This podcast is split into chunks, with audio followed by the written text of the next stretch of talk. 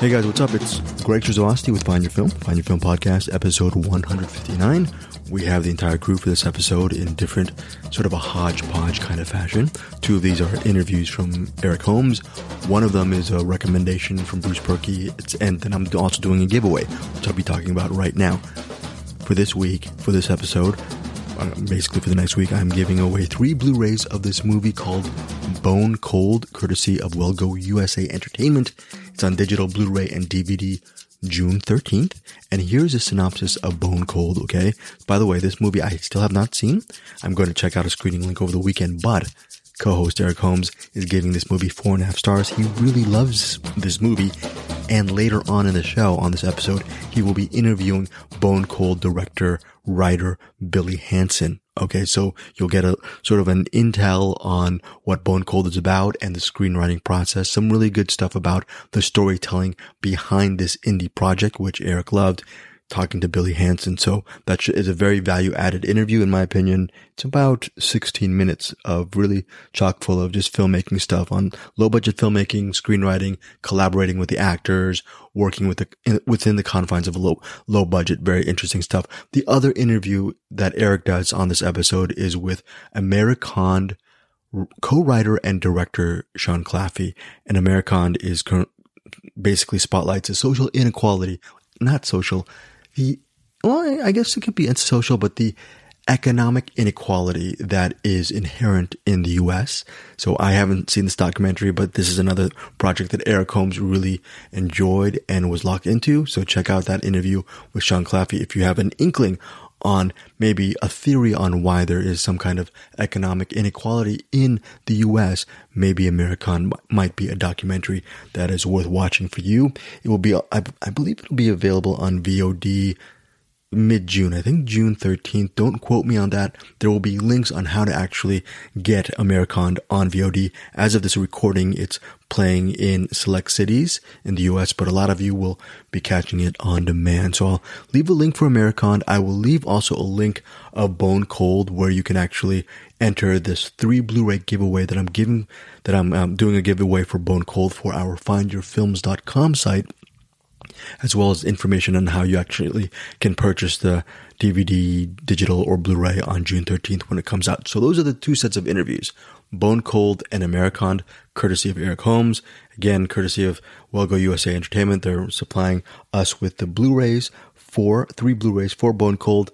And last but definitely not least, coming up right now after this intro is a Bruce Purkey segment. It just happened that way as far as this week on Find Your Film he was the only one out of us three who had some really interesting well not interesting he only he's the only one who had the the uh, the recommendations for this week so his recommendations for find your film to check out are influencer blood and gold and the old man movie i will have information on where you guys can check that out as well but he talks about it in the following segment the next segment his mini reviews of influencer blood and gold and the Old Man movie. Okay, so check out the Find Your Film recommendations from Bruce Purkey first. Then we're going to get into Bone Cold, the Bone Cold interview with Billy Hanson. Thanks, thanks again to Eric Holmes. And then finally, we're going to wrap it up with Americonned, which you're going to be also treated to a two minute intro from Eric Holmes talking about the documentary before he interviews Sean Claffey. One of the things with each week we do a podcast, a separate podcast, I'm sure a lot of you know, called CinemAddicts, and we're spotlighting a lot of the new films that come out that that week, specifically domestically in the US, okay, US, North America, etc., etc. But Find Your Film is also going to be, it's an off, while it's an offshoot of CinemAddicts, a lot of it is going to be evergreen stuff. We're going to be putting, you know, just a lot of it is going to be interviews a lot of it's going to be physical media, and a lot of it, I think the heart of it is going to be evergreen recommendations, the kind of stuff that Bruce Purkey is giving the first segment. So ultimately, we want Find Your Film to be a living, breathing set of interviews with these filmmakers and actors, also giving you guys some a spotlight on movies that might be under the radar. You might not see them on your big streaming services. They're not number one on the Netflix or Max MaxQ or Prime Video surfing thing or on Apple TV. There are so many movies out there that and documentaries, etc., projects that are hidden because of the algorithm. And hopefully we're one of the many podcasts we really want to, we're one of the many podcasts, but we want, hopefully we want to shine a spotlight on a lot of underrated movies that are just really buried or just don't get really high up on the algorithm. And I'm assuming, since Eric Holmes has championed Bone Cold, Bone Cold is one of them, and American's another, and maybe these three movies that Bruce Purkey has is uh, re- recommending are also on that list. By, by the way, I know Influencer is getting a lot of play. It's on Shudder. A lot of people are liking that as well as Blood and Gold. Those are two good recommendations. But his third recommendation, The Old Man Movie, which is streaming on Tubi. When you listen to that, and, and, you know, it's on Tubi, just know that it's getting it's i listened to an interview not interview a review from mark kermode kermode and mayo. They're a popular podcast bunch of critics and i think it was either kermode or mayo really loved the old man movie as well. So anyways a lot of a lot of contributions this this episode from Bruce and Eric. And what do I can contribute? I'm just putting the stuff together. Bruce and Eric are doing all the movie work, and I'm just blabbing. So I'm gonna I'm gonna shut up right now. Let's get to Bruce Purkey, and then let's get to Eric Eric. Okay. See you guys next week again on Find Your Film, and thanks again for supporting all three of us on this podcast. Please leave a rating and review on Apple Podcasts. That really helps with the visibility of this pod. Thank you, everyone, just internationally as well, who's listening to this podcast. And yeah, finally, findyourfilms.com. I'm I, I definitely want to build that site and actually spotlight again obscure, underrated, overlooked movies on that site. It's going to come from us. It's going to come from the people we interview and hopefully there will be a great dialogue. I think most importantly, you out there who are listening to this episode, if you can hit, hit us up with some movies that you really love that you feel needs to be, needs a little bit of more of a spotlight, hit us up and we will add that to our list, add, talk about it on the show or put on the website or our YouTube channel, yada, yada, yada, yada. I said I would be shutting up about two minutes ago and I apologize. Bruce Purkey is here. Check it out. Bye. Everyone, uh, find find your film. It's another episode. We have a little. This is what we're going to throw in once in a while. We have Bruce and Eric. We, we do find you. We do find your film, and we'll do CinemAddicts. I'm putting some recommendations uh, for this find your film segment, so you listen, you loyal listeners can have a couple of recommendations to watch throughout the week. Bruce Purkey, what do you got to? What do you have? What have you seen lately that you would actually think is worth watching? Well, I've seen two things. They're they're solid and they are easily accessible in your streaming services, depending on what services you have. So I thought that's good value added for people out there, especially when you're looking for something just kind of easy and fun to watch and accessible as far as like the content too. It's nothing su- super extreme or depressing. And then on top of that, I have a movie that I've been championing for I don't know, three years now since it was at the Fantastic Fest Film Festival. I just want to quickly mention that it's available, and that's The Old Man, the movie, or The Old Man movie. It's got various versions of that title, but it is available on Tubi now, and it's Estonian stop motion insane movie, super silly, lots of gross out humor, but I think for people who love things like uh, I don't know South Park or any of the stuff by those guys or Evil Dead, even just that kind of weird mix of genres, I think that you might really enjoy this movie. And that is on Tubi. I should probably call out the two directors. I had to pull Oscar Lehemaa? Lehemaa and, Lehemaa. um, gosh, Mikk Mägi? Mick, Mick, yes, yes. And if you really like it or enjoy it, somewhere in the deep recesses of my Rusto Meyer YouTube, there is an interview I did with them like three or four years ago, and they were super nice guys. And we were talking over Zoom from Alabama to Estonia. So that's always kind of interesting and cool. I guarantee if you watch it, there's things you will not forget about it. Uh, it is a lot of fun. And for people who like those weird things like Mad God and all that kind of stuff, check it out. I think you will enjoy it. Now, and it's on Tubi. Is, I, I, love Tubi. Yep. We love Tubi. Yep. So on Tubi, easy. The other two things, and these are both suggested by um, people in our CinemAddicts group. So thank you. Because sometimes we get suggestions from the group too. The first one I think was by Mitch Burns. Uh, I think he was the first person to call it out, and that's Influencer. And I've seen a couple other people mention it and say it was pretty good. Uh, it's on Shudder. Uh, this for me is a solid three and a half, maybe even four stars, but definitely three and a half. This is one of those movies that is kind of in that sub sub genre of horror or thriller that you don't see a lot of these days, and that is the things like Single White Female. These kind of movies where a seemingly normal person, an unthreatening person, insinuates themselves into somebody else's life.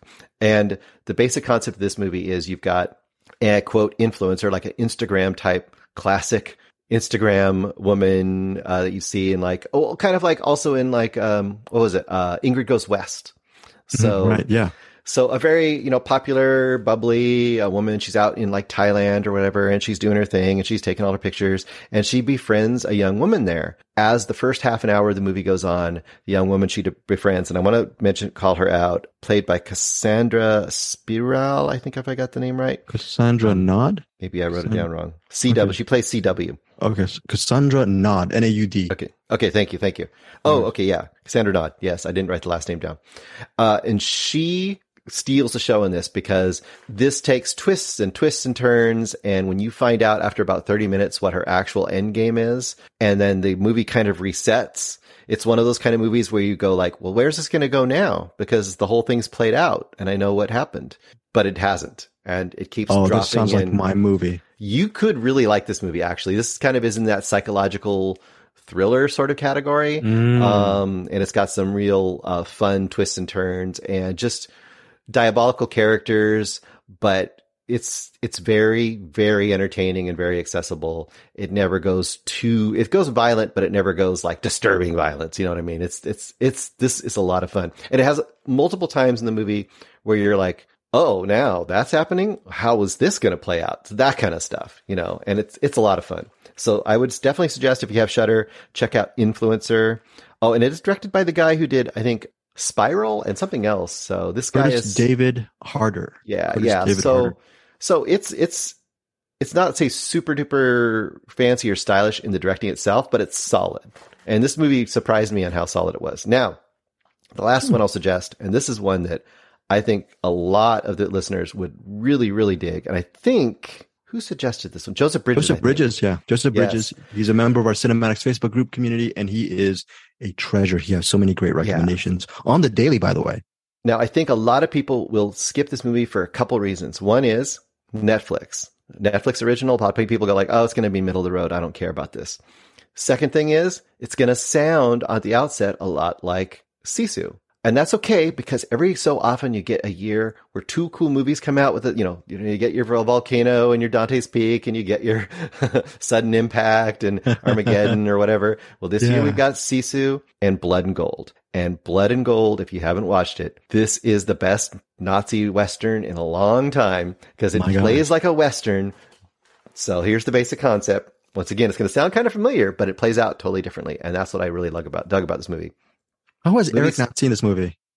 If he hasn't, Um, have you? I, I I'm looking at the uh, director by directed by Blood Red Sky, which I like Yes. a lot. yes. And so Yes. uh, the answer is I don't know. I should have watched this already. You should watch this movie, and I think by next week you probably will. This movie is so up. I think both your alleys, honestly.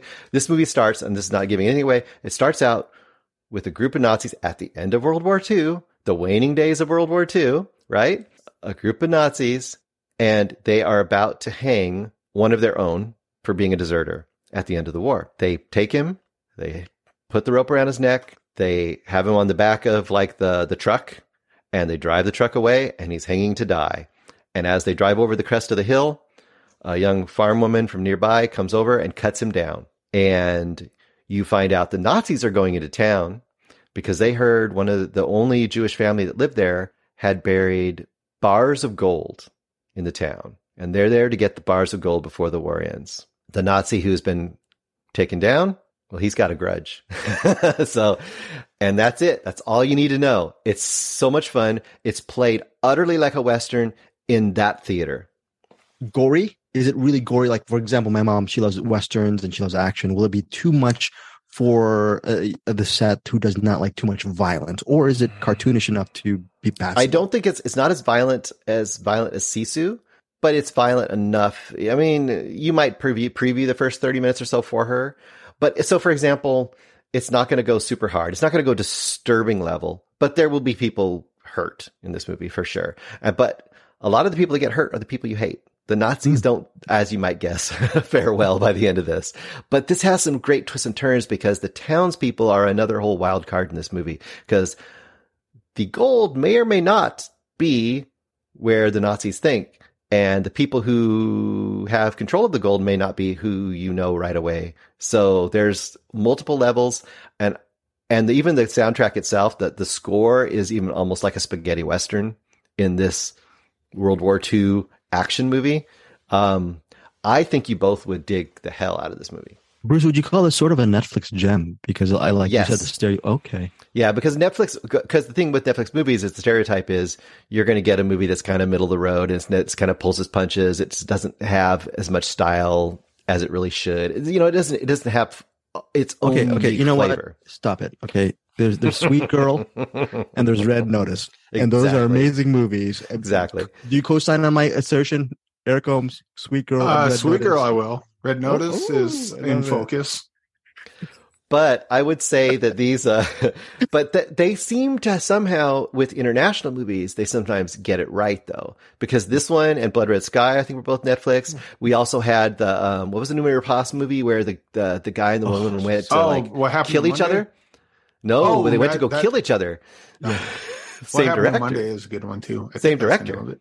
By, by the way, is Noomi Rapace in like 30 movies a year? Like we don't see. I think 28 so. of them. Yes. Most of them I'm are pretty good at- too. Yes.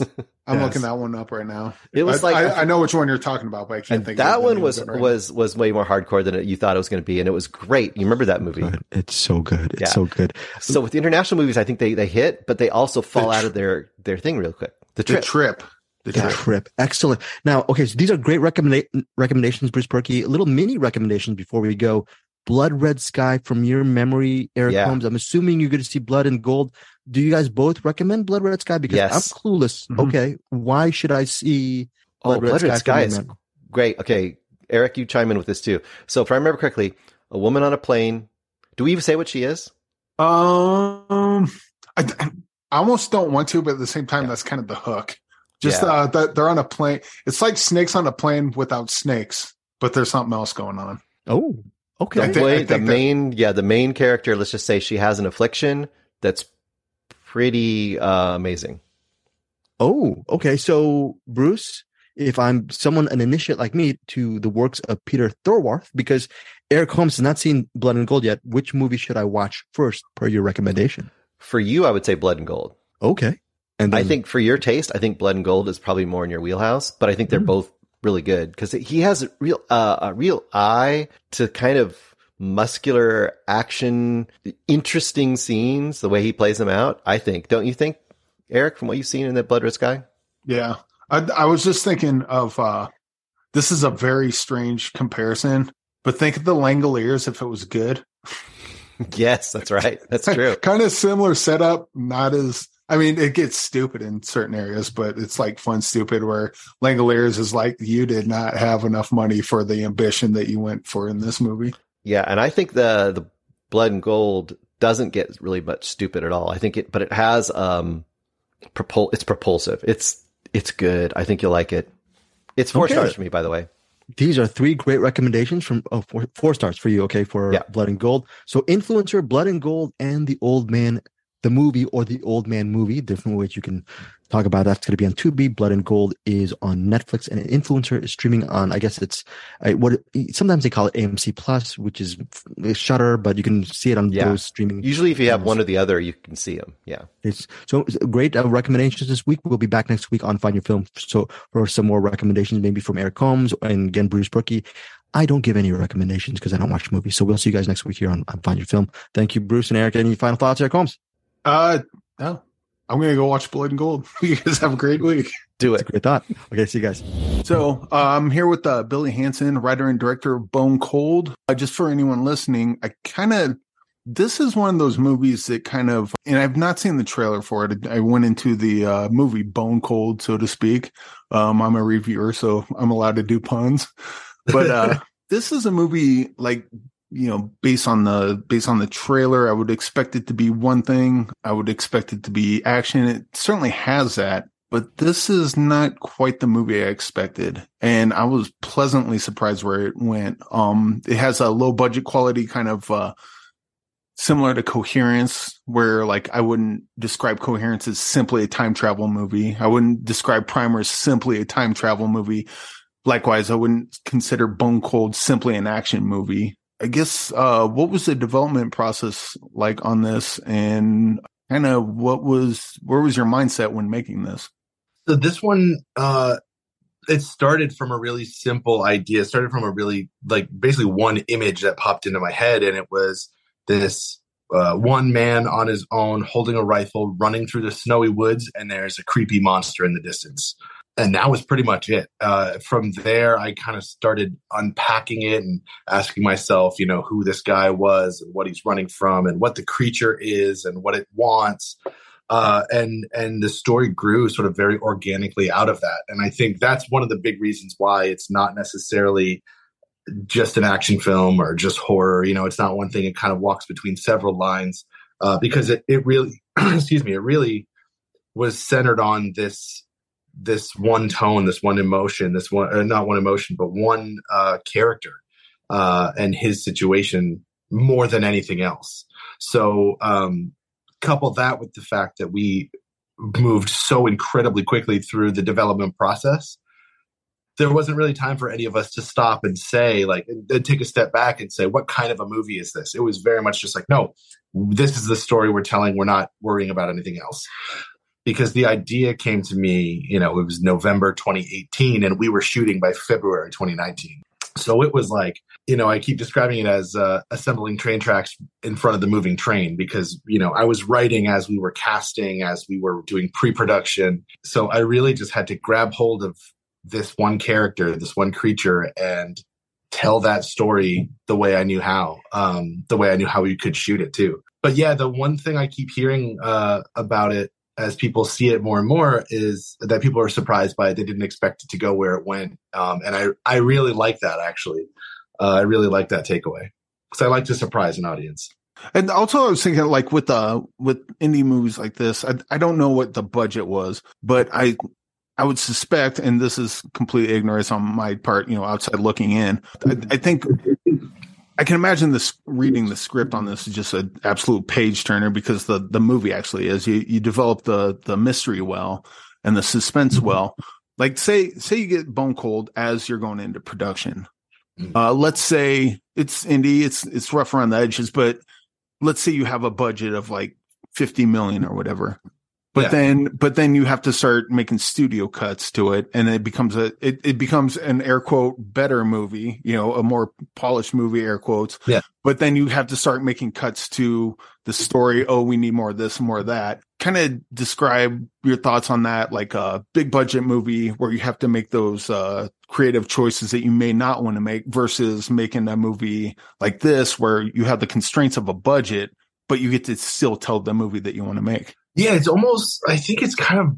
It's almost the same sort of thing that you're doing. You know, like I I go into every script and every movie with a lot more than I know is going to end up in the in the final product because I know like with your script, your script is going to it's it's the age old thing. Like you sh- you write one movie, you shoot another movie, and you edit a different movie, right? Like your, your third movie, and that totally holds true. I think for everything. So I try to approach anything that I'm doing, budget or no, with the idea like, all right, here's here's our bigger world, and we're going to be trimming it down for for whatever reason. You know, like we had a lot of budget constraints on Bone Cold. The budget was very low, and so we were sort of forced to cut some stuff. We just didn't have time to shoot it, or we we shot half of it. We couldn't do it because of the pandemic. You know, there were definitely things that we shot. We shot like half of scenes that we intended to come back and do pickups for we just never were able to so that goes away. And then the the story kind of becomes what it becomes. But at the center of all of that you know it's just really,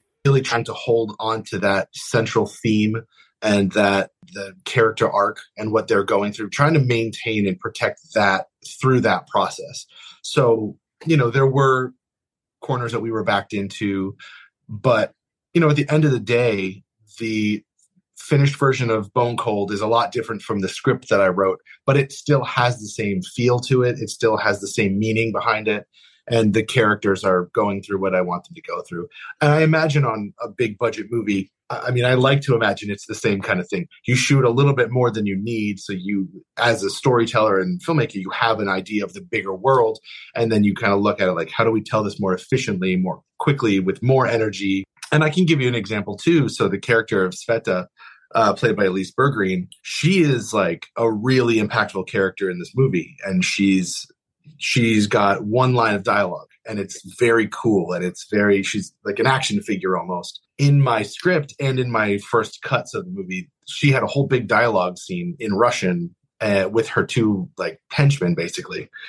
And our editor came in and said, "Hey, man, you don't you don't need this scene. Like, look at watch this." And he he's just sort of cut it, and so it ends on her look, and that was so much more powerful and impactful than a whole big dialogue scene that was doing the same thing.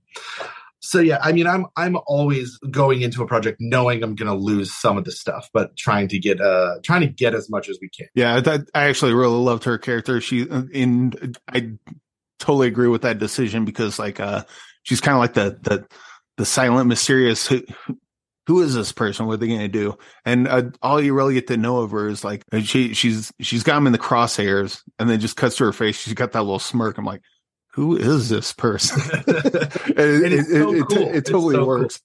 Cool. And her scene was really good. You know, it had nothing to do with her performance. Like, and I know she worked so hard on on learning those lines in Russian. She got it, and like, uh, I felt bad cutting it, but you know what? He was he was absolutely right. It's it's more impactful if it's just on her face, and then you cut away.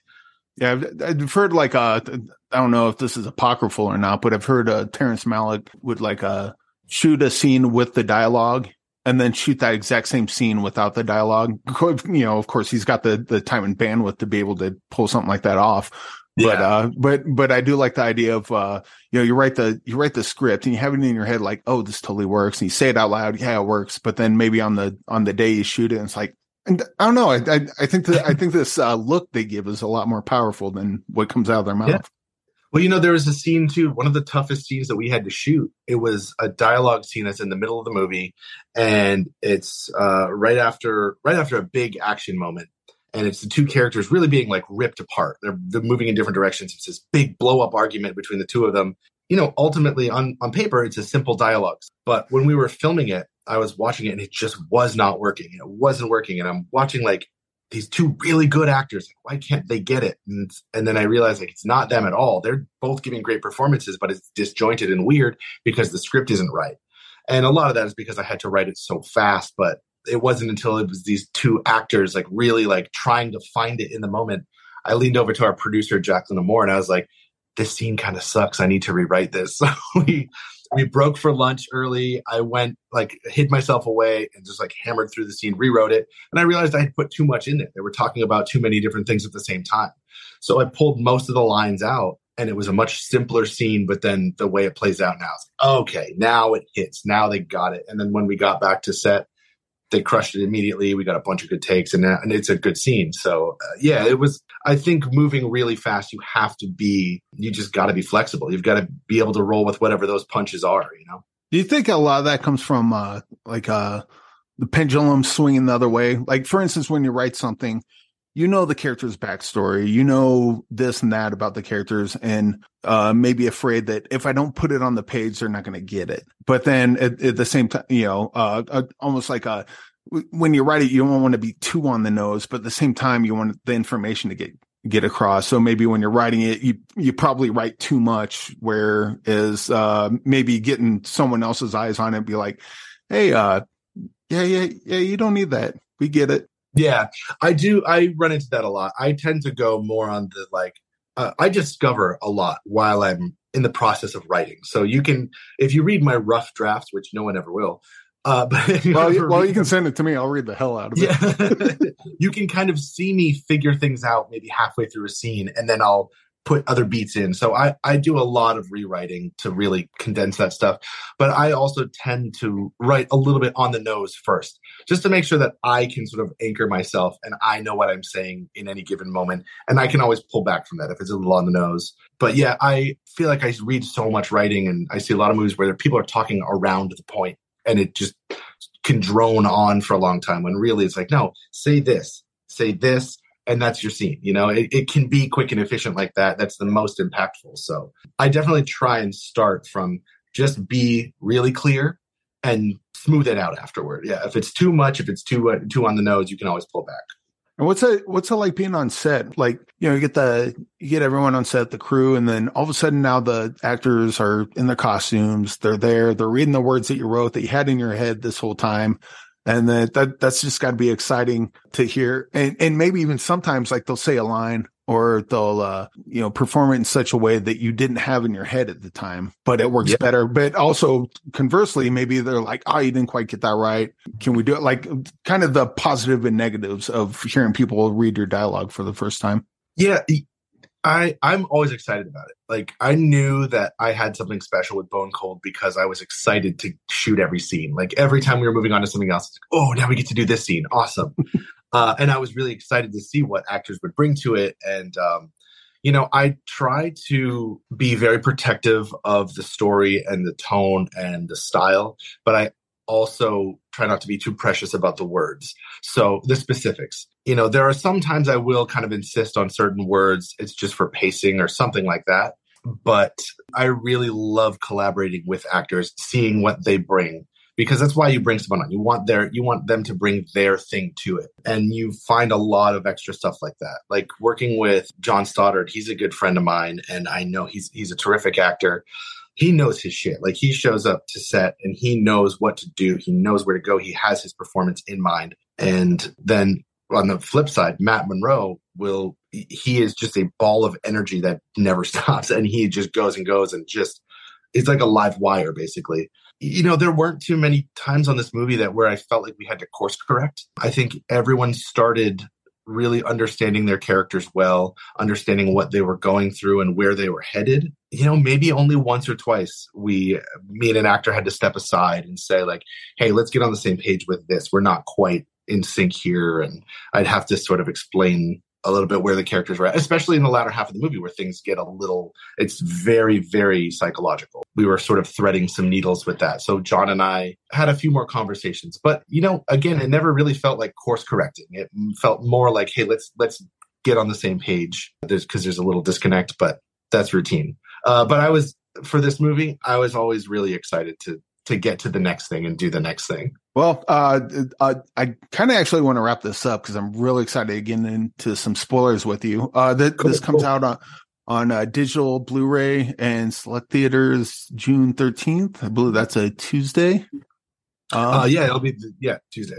Well, I actually let's let's ask that. Um, have you got to see this in a theater yet with a crowd? Yeah, so we just had our LA premiere earlier this week, and it was electric. It was awesome. It was real. The crowd was really engaging. It was a packed house. People were gasping and shrieking and cheering, and it was honestly it was a relief. We had seen it before with uh, a few smaller crowds. Uh, we had our premiere at in New York City, Dances with Films. It was that was a great crowd as well, but it wasn't it wasn't a packed theater, so you know, good response. But when we watched it in LA, it was all right, yeah, we got something cool here. Like this is an engaging movie, and uh, and people are really being affected by it. So that was a blast. Awesome. And also, I in all these with uh, my my co-host has a "What's in the Box" segment. Uh, we have people put movies in the box that are underseen, or maybe you really like and not enough people talk about. What's a movie that you would like to put in the box that you think um, more people should see and more people should talk about that they don't? You know what? I have the perfect one. I always talk about the movie Bug. The William oh, Friedkin William Fried. movie. Uh, yes, Yeah, yes. I love that movie, and I always try to get people to watch it, but people will not watch it. But it's so good. It's so interesting and like just a fascinating performance of by Michael Shannon and Ashley Judd. Yeah, I, I'm always rattled every time I see that movie. Yeah, that's a that's a great pick. Well, thank you for joining me. Uh, we're gonna uh, take a quick break and then go into some spoilers. But uh, I would definitely check out Bone Cold on June thirteenth or after June thirteenth if you're listening to this late. Just just just watch the thing. And uh, again, I I would say the best way to go into this movie is just just go in cold and. The less you know about it going in, I think the more surprised you're going to be about what this is. But it, you made a fantastic movie, and congratulations. Thank you so much, man. Appreciate it. Hello, this is Eric with CinemAddicts. I'm here all by my lonesome. I've done a interview with director Sean Claffey for the documentary Americonned, which is actually in select theaters right now. So if it's playing in your area, go take a peek. It'll also be available on VOD um, on June 13th, and it basically deals with uh, union busting, the haves versus have nots. It's a story we've all heard a million times before, but we seem to, it seems to be a hump we can't get over. In this interview with Sean Claffey, we kind of go over just that. And stay tuned for the in, end of the interview when I ask him what's uh, what he would like to put in the box. Uh, he has a very interesting double feature for Americonned. So once you see it in the theater, uh, if you can find it, or when it comes out on VOD on June 13th, uh, maybe check it out and then hit up that uh, double feature, which I'm sure most of you have already seen, but it was a great pairing and one that uh, I think once you see the documentary, I think you might appreciate. Uh, maybe a little ironic that he put that, but it's uh, fun nonetheless. But yeah, Sean Claffey was great to talk to. I tell that he's very passionate and like a lot of uh, documentarians that you know documentaries that we cover on the show uh, you know there's a lot of passion and truth behind it. He's not afraid to hit on both sides because that's how change is made. You know you have to be as honest as possible as honest as you can with the documentary. But yeah this is good stuff. Go check it out. And i hope you enjoy the interview. Thanks. Bye. I'm here with uh, sean claffey the director of Amer- the documentary Americonned. Uh, Sean, why do we keep shooting ourselves in the foot and working in our least best interest? I guess we can open with that with a simple one. well, thank you for having me. Um, yeah. So why do we keep shooting ourselves in the foot? Um, I think the reality is that it's very designed that they uh, came up with this plan in the late 1960s and implemented it and really started kicking in in the 1980s. And, you know, just driving around the whole country and meeting hundreds, really hundreds and hundreds of people um, who are working really hard and struggling. They don't know why this is happening, but, you know, it's happening for a reason because they want to basically corporations and you know the one percent or the point zero one percent uh, want to extract all the money. So they came up with a plan to divide us, um, to create the you know the other, you know the people coming across the border, or the other, the you know the people that don't look like me, or the other, or the people with a different religion, or the other, and that, that they're doing it right, but they're not doing it. So you know this happens when people uh, feel like they're uh, being, you know, they're falling out of status, and it's happening again now. In the documentary, they they touch on like capitalism, uh, but what we have, it's just socialism. Really, it's it's socialism, but not in the direction you you think it would. Um, if uh, if a, a family needs like a medical attention or they need and in the, case of this they need uh they're we're in a pandemic and they need help with rent. Uh how can who's going to pay for that? We can't afford that. But as soon as a bank goes under well they're too big to fail. We're going to throw all the money at military. Oh we can't we got to throw all the money at the military. Like for the for the haves there's just an endless supply of money and aid and for everyone else that quite frankly pays for it Oh, nothing. And you're uh you're a piece of crap for asking. Yeah. Uh they do not want to uh give anyone anything. And you know, and, and it, it, it's it's true. You can look at it as socialism for the rich, and, and actually Bernie Sanders in the film says that. Now, um, uh, yeah, the the um, it's really almost an oligarchy. It's more than capitalism that you have just a few people that control, you know, through lobbyists, all of the not all, but a large majority of the of the politicians, and then they control the courts.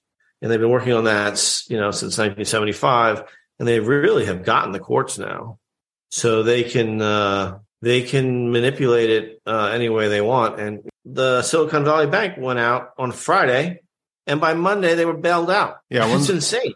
One of the things I love about this documentary is that, um, because you know, whenever election time comes around, it's like uh, vote them out, vote these people, vote their team out, vote our team in, and that's going to fix everything. What I love about this documentary is that you showed that, uh, you know, both Democrats and Republicans had a chance at bat, and every one of them failed to do anything about it. It's about the people that have had enough. Uh, the you know, the, the, the guy that worked at Amazon, uh, basically from nothing uh, you know, got you know, was fighting for unions, which by the way, if you're a publicly traded company, should probably be automatic. That's my personal opinion on that. But uh, regardless of that, I, I, I loved how it's not one sided. And uh, Yeah.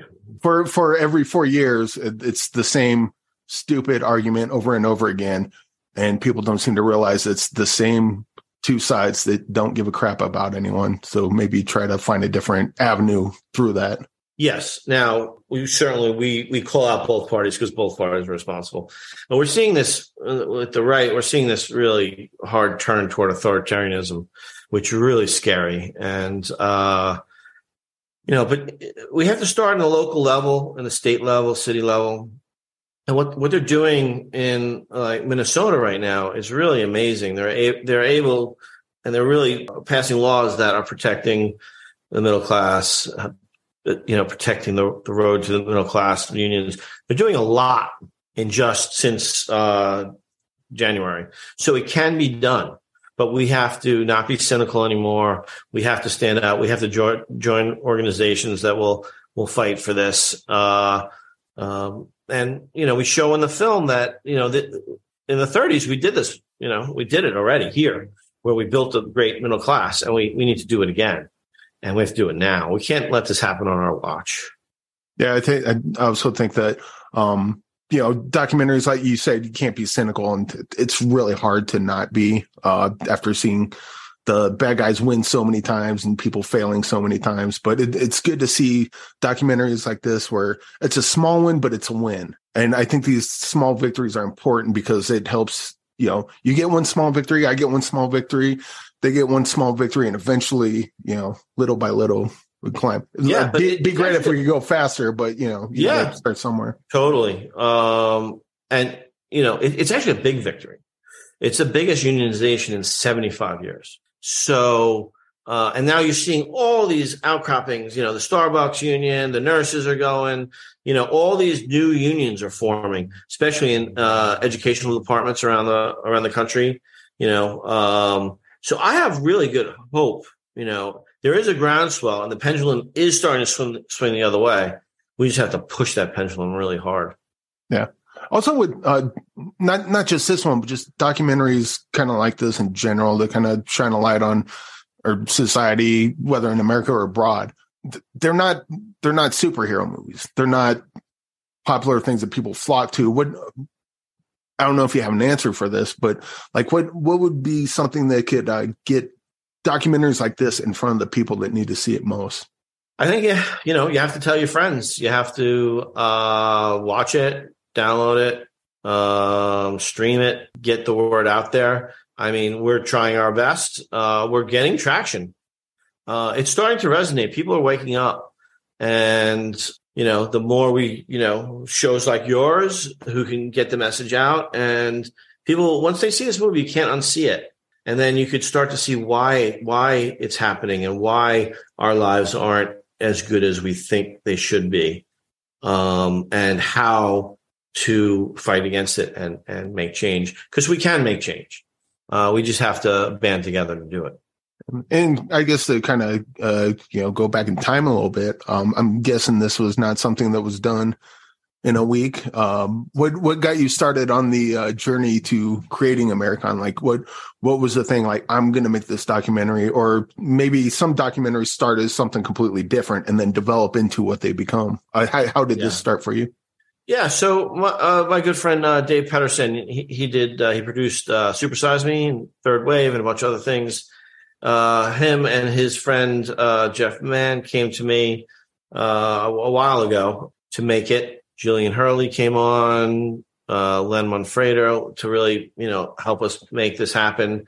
And once I saw it, I was like, you know, this is really compelling. But we have to not just do stats and experts. We have to like you know film with real people and see the real suffering and and then also weave in the causation so you know we're three and a half more than three and a half years in now from like really filming it and then the pandemic hit and so but you know i wasn't going to give up I, I thought it was such an important movie to make i think i would have died trying if i didn't Yeah. you know And, what, and what's it like uh, following? Like some of these families and people that you follow are real dire straits, and Mm. you you know you're following them around with the camera. Uh, you know, it's a, a, a this is probably a terrible example, but like a, a wildlife documentarian. You know, they they see the little bunny and they see the cougar coming after it. Right. They're just there to So- document. They can't they can't interact. Like uh, how how does that affect you emotionally going through that? Well, you know, I think me being there with the camera saved a lot of people, and and some people that aren't even in the film. Right, we film people that, uh, you know, uh, people wouldn't try to evict them or threaten them because I would just point the camera at them, or you know, the cops would show up and I would be I'd point the camera at them at the cops, and then I'd start talking to the cops, and the cops would, oh, this is terrible. So, and then we, you know, we helped people uh, that were in bad shape. You know, even after we stopped filming, uh, you just, you know, you, you know, it's hard. You know, you're in these people's lives, and uh, you know, we did GoFundmes and stuff. And I still talk to a lot of them. I call them, "Hey, how you doing?" You know, and, you know, some of them are doing better, and some of them not. And um, you know, I think once the the film comes out, though, I think uh, we're going to be able to uh, help them even even more. All right. Well, I, I certainly hope so. And uh, this comes out uh, June 13th on demand, and it's in the select theaters the 9th, correct? Yeah, 9th through the 15th in select theaters. There's some some other showings uh, as well. If you go to www.americon.com, you get the whole list. But it's you know it's just it's coming. I don't know when this is going to air, but it's uh you know Boston's uh June 5th, DC is June 6th, uh, and then we're into New York, LA, and beyond. Excellent. Well, uh, we'll uh, end on something light, I suppose. Uh, I'm sure you're a movie buff and you like to talk about movies. So uh, Sure. we, we have a what's in the box segment. Uh, we have people put movies in the box that's either important to them or maybe a lesser seen movie that you would like to shine a light on. Um, and also with like uh, movies like this, there's a, a I kind of ask you for two, just one fun pick, and then one pick that would probably be a good uh, maybe double feature with this or something that kind of uh, kind of uh, adds another flavor to what Americonned brings. Yeah, maybe a good double feature would be uh, Texas Chainsaw Massacre. There you go. uh, which actually was about kind of uh, you know people in the cities like going between the cities and other cities and you know um, but like uh, the movie that probably uh, you know uh, affected me the most and made me want to uh, get into the film business was uh, Star Wars uh, you know the first one in the 70s and uh, episode four and um, uh, and I, I, you know, I very, was very lucky. I got to work with uh, Lucasfilms um, in the late '90s and early 2000s, and really, you know, got got that, you know, got to live that dream, and it was quite amazing. Awesome. Well, Sean, thank you for joining me today. And I hope this uh, documentary gets in front of the eyes that need to see it the most because, uh, but like a lot of documentaries like this, um, you know, I, I think they can open people's eyes in a very positive way. But we'll, we'll, we'll see what happens because, uh, like I opened it, opened up the interview with, uh, we have a tendency to shoot ourselves in the foot. So hopefully we don't do that too, Yes. too much more. Yeah, you know, I hope we band together and you know stop shooting ourselves in the foot, and we can make great change if we do that. All And I'm very hopeful. Well, thanks, Sean. Thanks, buddy. Appreciate it.